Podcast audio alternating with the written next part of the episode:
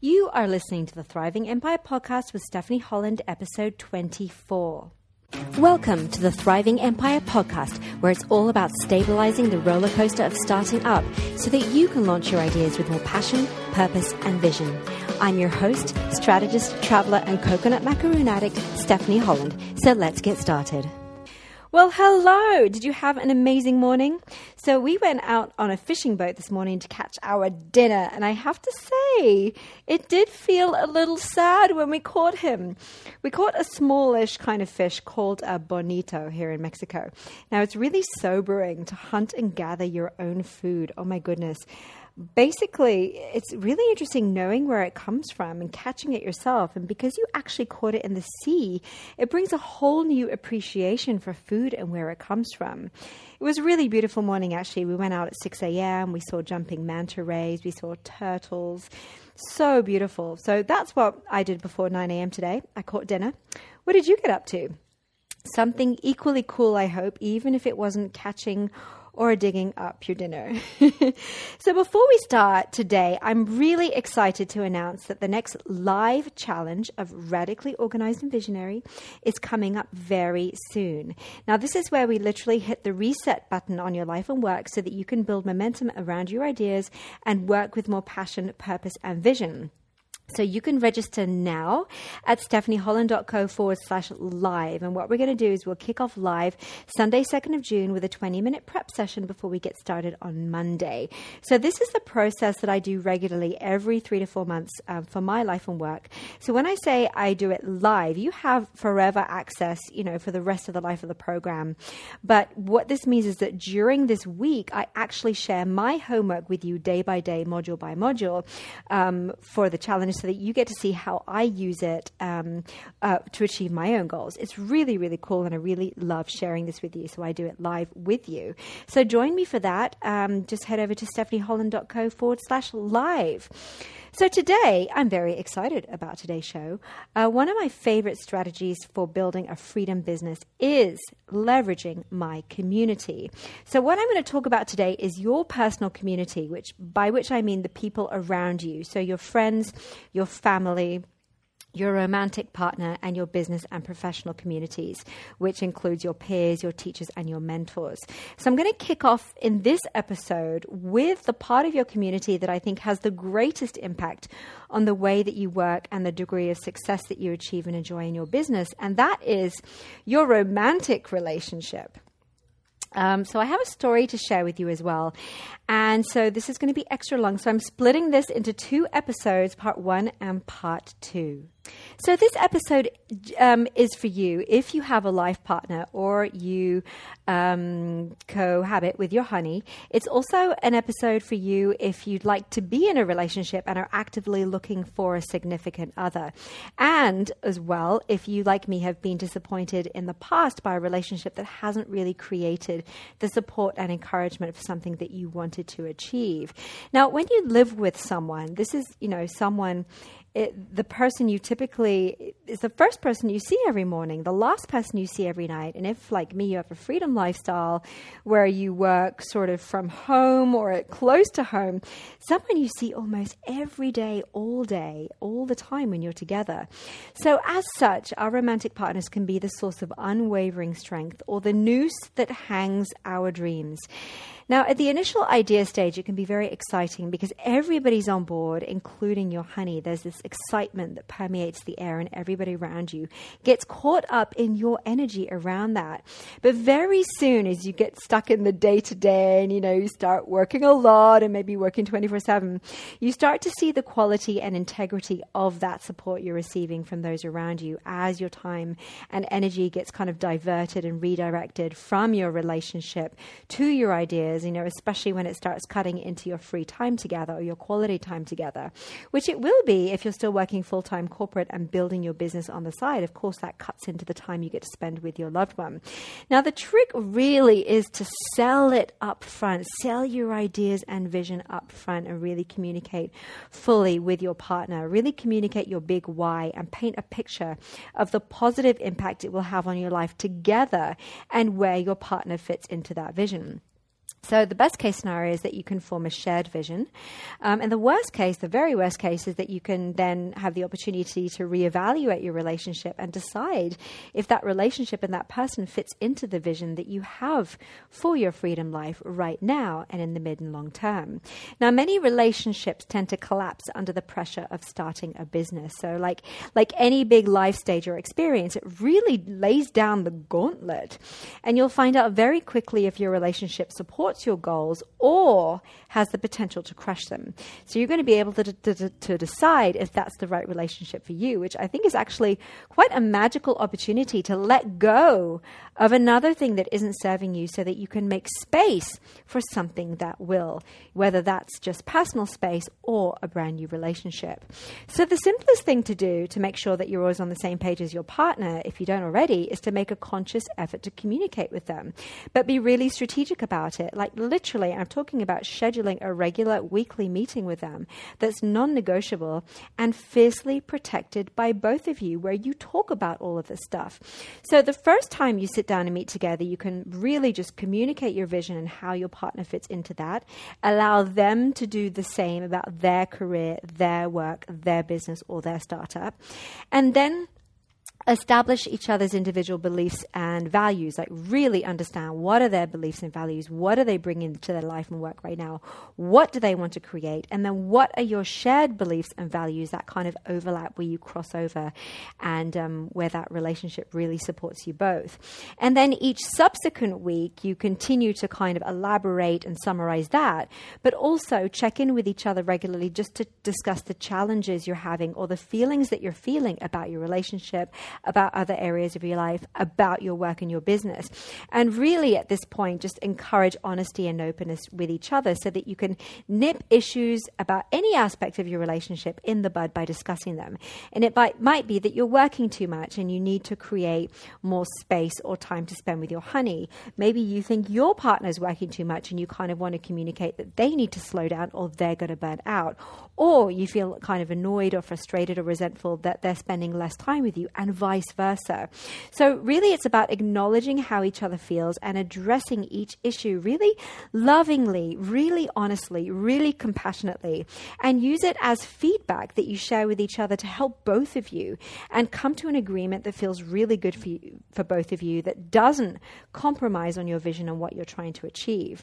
And of course, like I've already said, you can use this for all areas of your relationship to discuss how you know, lots of different things like your need for personal space, your need for shared space, your need for shared activities, your personal finances, your shared finances.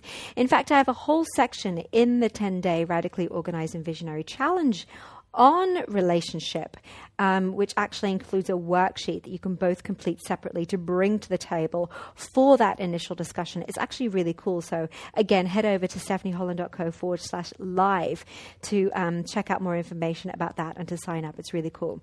But what I really wanted to share with you today was what launching my ideas really taught me about being in a relationship and the way I need to show up for it, as well as the type of relationship I want to be in, and how it taught me about what success really means to me. So it starts about four years ago with my ex boyfriend coming home from the DIY store, and he said this to me I'm investing in you, so don't fuck up. And he said this while assembling the pieces of the desk that he had just bought for me. Um, basically, um, what he would place in my new office, which kind of also doubled as a kite surfing equipment storage locker. So, when he said this, I'm investing in you, so don't fuck up, I really couldn't tell if this was encouragement cloaked in doubt or doubt cloaked in encouragement. But in either case, this, this kind of phrase and this tone really set the tone for his feelings about me starting a business. Now, this was January 2014. And at this point, he was really just simply thinking, launch your business and make money. Start like you mean it. You have a home office, get working, make money because I don't really want to have to support both of us financially. Now, as it turns out, I didn't really enjoy the whole desk, home office, kind of locker room kind of thing. I didn't really like being stuck in a room in the house. I, I much preferred the wide open space of our living area. We had a 10 seater natural wooden table bathed in sunlight from a sky skylight above. And I also loved hot desking, what I call hot desking at my local vineyards, where I could gaze at the vineyard, gaze at the vines um, and the landscape or the ocean, and eat warm chocolate hazelnut friands fresh from the oven. Because I was thinking, oh my gosh, I know he wanted to create an office for me, but I was thinking, an office. Oh my gosh, I didn't leave the corporate world to create an office in my own house because I really don't think that big thoughts and fluid ideas like being confined to tiny spaces. Me and my ideas wanted to be in the world. And so starting up for me was very literally and symbolically about having more freedom and it really wasn't about having more, me- more money. It was really about having more freedom to explore my ideas, follow them, and see where they led me. It was really just an experimental adventure, and I was just taking the first couple of steps. But my boyfriend had other ideas, and so, like almost everyone who has never started their own business, he kind of expected there to be some kind of financial trade off immediately for the crazy hours I was putting in. Now, also he wanted that to happen really quickly. Now, what he didn't realize was that, I was spending only about six hours a week doing what I really wanted to do, which was working and coaching with clients. I, within three days of deciding I wanted to do this, I had told everyone in my community, and I had three clients straight away, which was absolutely amazing. But I was only spending two hours a week working with each of them, and the rest of the week 40, 60, sometimes more hours. I was spending muddling through the aspects of business that I never or expect, expected or even grew to like, you know, like sales and marketing, my content strategy, my communication strategy. Um, and the, the, the, basically the building a ris- the, the building a business aspect around what I loved to do. Because, and this was a real shock to me, business is about so much more than being good at what you do. You also have to build a business infrastructure around the thing you love to do and around the brilliant skill set you have. Now, I never really communicated this with my boyfriend at the time because I didn't really understand it myself. I was just kind of like going through the motion, going through the process, following all my online business training, and I was following a lot of people and a lot of training at the time. So it was really a lot of busy work. And, you know, what I wanted to create was much more of a deeper feeling that I hadn't really articulated for myself. So he really never knew what I was working towards and how that really influenced what I was doing every single day and why I was working so hard and why I was spending so much hours doing it. So, thinking back on the dynamic now, four years, five years later, this is where the p- penny begins to drop for me because what I realized is that we were evaluating success and my specific results based on different definitions of what my results should have been and what my success was. So, at each stage of my own personal journey, personally, which would take me back into a corporate contract several times, I studied Kundalini Yoga teacher training. I wrote my second book. I launched another business idea. I went back into consulting, you know, and all the while I was developing and evolving my own freedom and business philosophy. Yet, Yet, while it was fuel for my own inspiration and creativity and really created a driving force behind what I wanted to do, it wasn't something that I was able yet to quantify with hard numbers and dollar signs. I didn't have the hard numbers and dollar signs to show for it. The lessons I was learning and the ideas I was evolving, that sort of body of wisdom I was developing, were achievements and accomplishments that were feeding my heart, mind, and soul. And while I was kind of en route to sharing this with others, and especially since my business was growing around the desire to help others find the same thing for themselves, I wasn't really able to find the words and reference points to share it. And that was really, really a huge challenge for me. I mean, obviously, I eventually figured it out, and I lived to tell the tale on, to you on this podcast today. But one epic idea and second book later, and all these learnings and all these accomplishments I feel like I'm achieving, my ex boyfriend was still talking about when I'm bringing in the money and I have succeeded.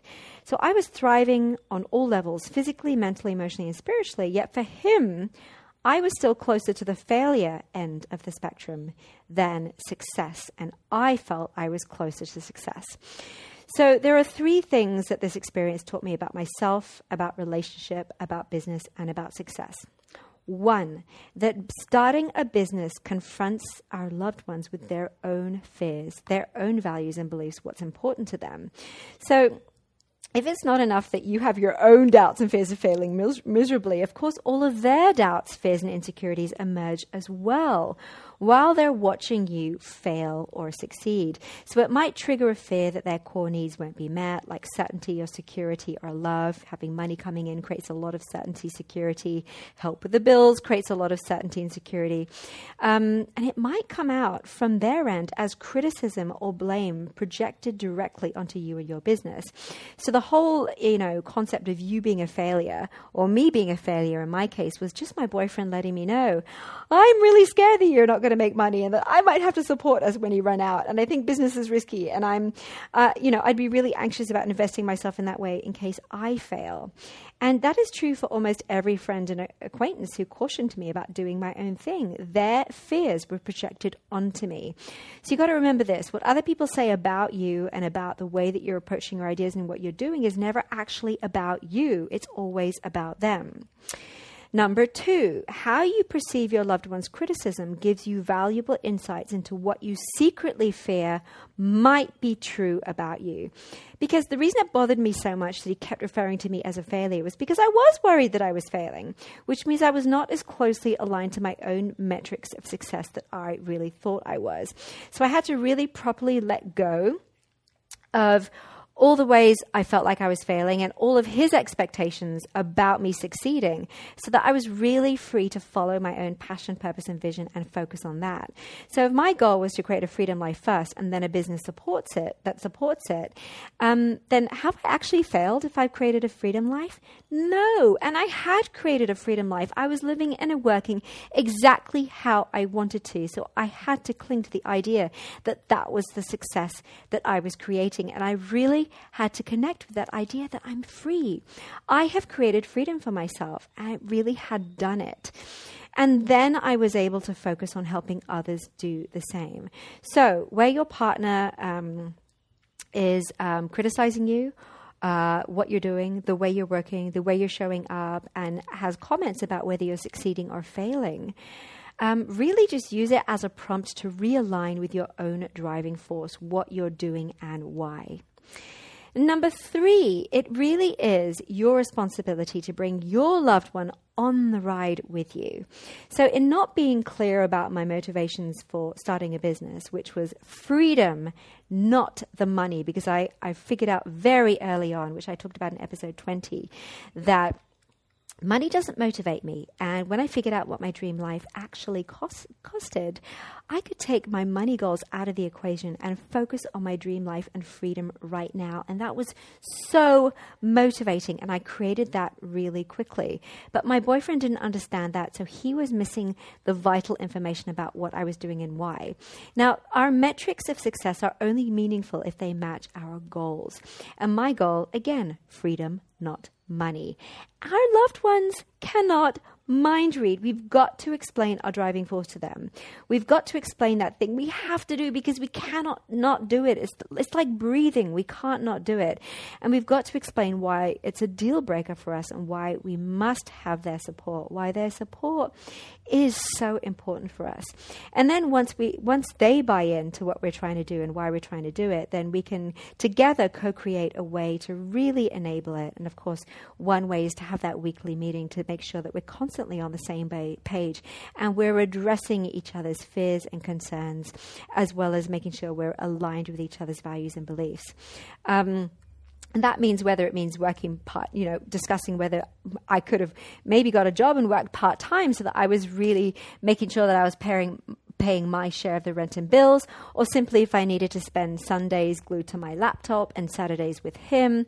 I was really complicit in the communication breakdown by not sharing exactly what I was doing and why. And communication really helps us rally our most important investors, and our most important investors are our romantic relationships.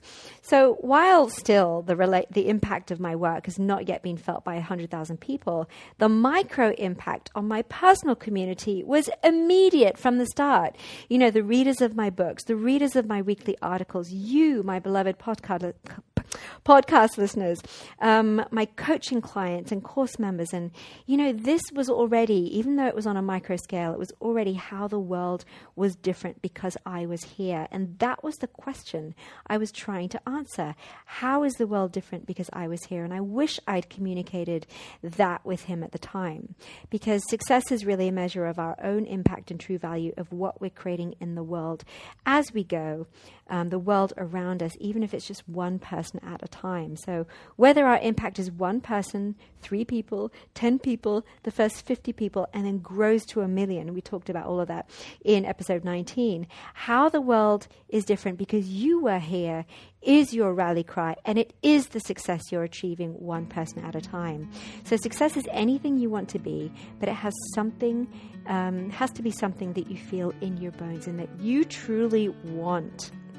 And your partner needs to understand it, and you need to communicate that with them so that they know what success means to you and can help you celebrate along the way to achieving your financial goals, because that might happen at a later point in time. Now, so those are the three things I learned. I really hope they help you. Now, if you're currently in a relationship that's making it hard to focus on your business or launching your ideas, or if you're enjoying running your business and wondering how a partner could possibly fit into that without everything imploding on you, you might like to join me for the 10 day Radically Organized and Visionary Challenge. You can find out more about that and sign up at stephanieholland.co forward slash live. We're going to kick off 2nd of June, and um, I'm going to share all of my homework with you, including my dynamic business vision so that you can see how I use all of it to generate momentum in my life and work. So, hopefully, I'll see you on the inside. StephanieHolland.co forward slash live. And again, I will see you next time for part two of how to leverage your community for uncharted success. So, have an amazing week. I'll see you next time. Bye.